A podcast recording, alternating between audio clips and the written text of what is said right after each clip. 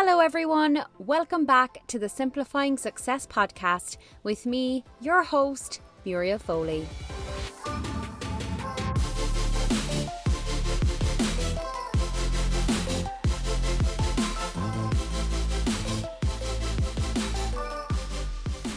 How are we all today? Oh, we are in the thick of it. I feel like everybody is full on back to work, back in focused mode. I have not really stopped. like I haven't really taken a break. Um, I know I sound like a broken record, but I haven't really taken much of a break um, from working and keeping the head down. So I, it's hard for me to kind of be like, okay, this is September, this is October, but I have noticed it in my inbox. I've noticed it in general that people are getting back into the swing of it. And it's great to see because I do like sometimes to be out of routine to appreciate the routine again. Um, so, yeah, if you're listening to this and it's resonating with you that you're falling back into a routine now and you're feeling a bit more focused as we kind of are heading into the final stretch of 2023, like I can't believe 2020 come next year 2020 will be 4 years ago. I just find it really hard to wrap my head around that because it was just such a weird old time, wasn't it? Like it was such a strange time. But yet it's really hard to believe that next year it'll have been 4 years. Like how I just don't know. And then I think about my business and how I'm in business since May 2020. It's uh, I don't know. I mean, it's all good stuff, right? So today I wanted to kind of step away from a deep the deep topics um just for this podcast because I know I've had a few episodes in a row where I've kind of gone a bit deeper into specific topics and I wanted to talk a bit more about entrepreneurship today because I read a post recently and it was like it was revealing business owners and what ages they were when they founded certain companies and I just found it really really interesting. And I know that I had said it before in a podcast um an episode I can't even remember I think it could have been like the milestone episode but I just I have a thing where when I see people succeeding or if there's people that I really look up to and you know I I'm really inspired by I will look up their age or I will try to find out how old they are. It's just a thing that I have, and I know I'm not alone in that because when I revealed that in previous episodes, you came back to me and said, Same. same, same, same. So I'm just, I don't know what it is. I think now I'm kind of like snapping out of it or I'm trying to like step away from it because I mean, look, aging is a privilege anyway, but it's more that I need to stop thinking, oh my God, this person is so much younger than me and look what they've achieved or I wonder how old they are. Okay, so they're like 40, so I still have like 7 years to do what they did. And it's just a mentality thing. And I used to do it even years ago when I was younger and I wanted to be like this that and like I'd look at singers and I'd be like, "Oh, what age were they when they started?" So I wanted to chat a bit um, at the start of this podcast about ages of certain entrepreneurs and what age they were when they actually had their first break or when they started in the industry or when they started their business. And I wanted to start this off as well. So, like, if this is you, if you're thinking that you're a certain age and you have so many goals and dreams and things that you want to achieve, but you might be kind of thinking, but I didn't start when I was like 20 and I didn't start when I was 18, 16, whatever it is, because right now a lot of the stories that you hear are success stories from entrepreneurs, but it's like from really, really young entrepreneurs. And I think we need to celebrate people of all ages starting businesses, getting out there and making their dreams come true. Because a lot of successful businesses, they are founded by people at a later stage in their life.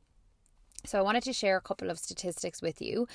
If you are in that state of mind, or if you are kind of thinking in the future, I would like to start my own thing, but I don't want it to be too late, it never will be too late because there's people who succeed at every single stage in life. And I think right now the media really hones in on success stories from young people. Like even if you look at Mark Zuckerberg and you know he founded Facebook when he was like 19 or something you know, and you kind of look at that and you're like, well, like the, all these tech people and all these people started at such a young age, and No, don't worry because you your time will come absolutely, but don't don't quench that fire. Don't get rid of your dream just because you think, "Oh, I'm I'm too old." Like there's no such thing. So, interestingly enough, so I got this from Business Insider, which is a, a good all a good old source of um, of information. The average business founder is 40 years old, and that's an average. So it's not 20, it's not 30, it's 40. So that's the average age. And interestingly enough, a 50 year old founder, 50, 50, is twice as likely to successfully exit the startup phase. So that means that they basically, their company gets acquired or it goes public. So they're twice as likely to successfully exit the startup phase versus someone aged 30. So that was actually analysis of 2.7 million business founders and startups between 2007 and 2014. So I kind of rely on that data. like 2.7 million. Yeah. So that's really interesting as well, isn't it? That the average age or like the age of of someone who's we'll say 50 or in their 50s that they're twice as likely to be successful. And look i mean there has to be something behind that in terms of wisdom in terms of people to people in terms of you know you like obviously you can be extremely smart extremely intelligent like very successful at a very young age. But i think having some of the life experience behind you maybe you develop a thick skin maybe you appreciate the hard work maybe you're willing to invest more in your business because you know that it will make sense. Maybe you have the resources behind you to to hire a good team and get it off the ground. There's so many reasons why maybe, you know, being in your 50s versus being in your 30s when you're starting a business that it would be more successful. So that's really interesting to know because for me, I love my business. I started it actually I was 30 when I started my business. But I feel like there's something in me as well. Like I feel like I'm going to start something later in life too that mightn't even be any way related to what I'm doing now. But I feel like there's something in me that I might be starting when I'm 50. Like I, I don't know. Maybe you can relate to that. I don't know. I just I just randomly said that on this podcast, but I really trust you guys and yeah, I just feel like there's something that I want to start when I'm that age. Like something will come to me and I'll be like, there we go. That's what I need to do. I need to start this. I need to make this. I need to do that. Whatever it is. Whatever it is. I am I am up for the challenge. And knowing that I'll be twice as successful as someone in their thirties, well there you go. Statistics don't lie. So before I get into the ages of people, because I did look up a couple of ages of people who founded businesses, found success, and I also want to finish the podcast with a really just a story that resonated with me from a business owner who put all their marketing budget into one campaign years ago and I want to share that um, that story with you because it always resonated with me when this particular woman was telling her story, and I want to share it with you because it might inspire you um, and make you think and make you go, oh, "What a good idea!" So I'll I'll leave that to the very end. Before I get stuck in, I just want to thank the sponsor of this podcast, which is Kearys Motor Group. So at the moment, I am driving the Skoda VRS, and I got it from Kearys car store. So they have a lot a lot of brands in Kearys car store. So it's not one of their kind of main brands that they have. Um, but Kearys car store is basically like a used car store, essentially. And I had the privilege of going there last week and I picked this absolutely gorgeous car up. So I'm going to be telling you about my experience with the car store, a little bit of information about them in next week's podcast. So thank you so much again to my sponsor, Kearys Motor Group. And yeah, stay tuned. Okay, let's get back to the ages of certain people when they reach success or when they started, apologies, when they started their entrepreneurship journey. So I'm going to start with Martha Stewart. So she's like a home and kitchen icon.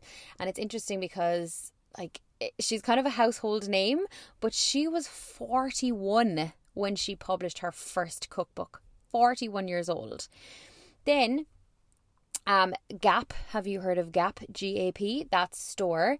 So, Donald Fisher, he opened his first Gap store with his wife when he was 40. Another one as well is Roblox. So, Roblox, if you have a teenager, if you have kids, if you have nieces, nephews, then you'll know what Roblox is. You will absolutely know what Roblox is. So, that was founded by David Baszucki in when he was 41 when he was 41. So, again, that is very much a tech heavy business. It is very much based in kind of like we'll say the, the metaverse almost. Um, but it is super, super popular and a massively grossing company, like million billionaires, all of that. And because of the te- that's a tech company, and because it's Roblox, and because it's directed towards much a much younger audience, I genuinely was surprised when I found out his age because I just assumed it was a young company. I was like, I was expecting them to say the founder was 16 or 17, but no, 41. Another company that I use all the time, which is Zoom. So I know, I know that if you, if you, of course you have, we've all been through the pandemic and we've all had Zoom parties and Zoom catch ups. But without Zoom, genuinely, I wouldn't have half the clients that I have because that's my way of meeting people. That's my way of having my intro calls. And I know you can do things on Google Meet, I know you can do things on Teams, but Zoom is just that next level. And I absolutely love Zoom. I genuinely do. And I've had my membership with Zoom since the start of the pandemic.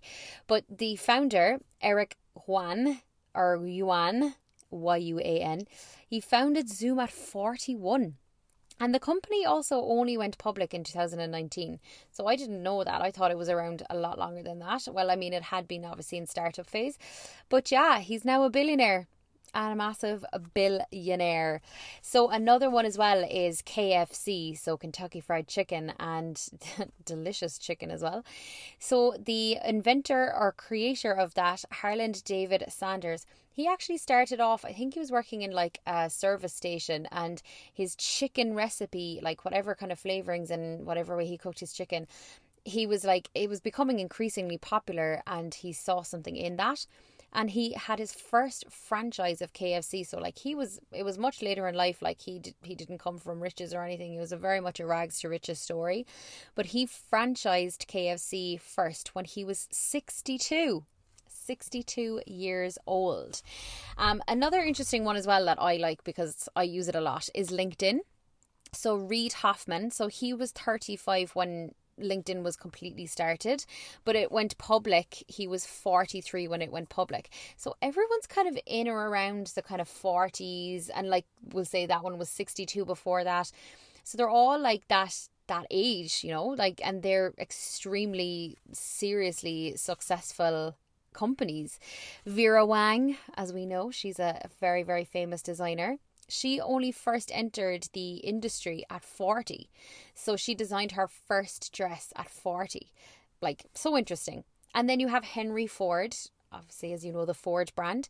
So his Model T car, he invented that and created that and made that when he was aged 45. So it's so so interesting to look at people's stories and to be inspired by people's stories who weren't the 16, 17, 18 year olds, they're people who had life lessons behind them, life experience behind them, and maybe had families already and had that chapter of their lives done. And that can happen with a lot of people. So it doesn't surprise me that people in their 50s are the more the more successful people versus the people in their 30s because they have had that kind of life chapter and it could be a case of like empty nesters. It could also be a case where they're like now i have my time. I've given it a lot of thought and i've really thought this through. And you know they maybe commit that little bit better than people who are younger because i suppose when you're younger you've so much of your life ahead of you and you're probably thinking like I know when I started my company genuinely I didn't have faith in myself as much. I I really really didn't.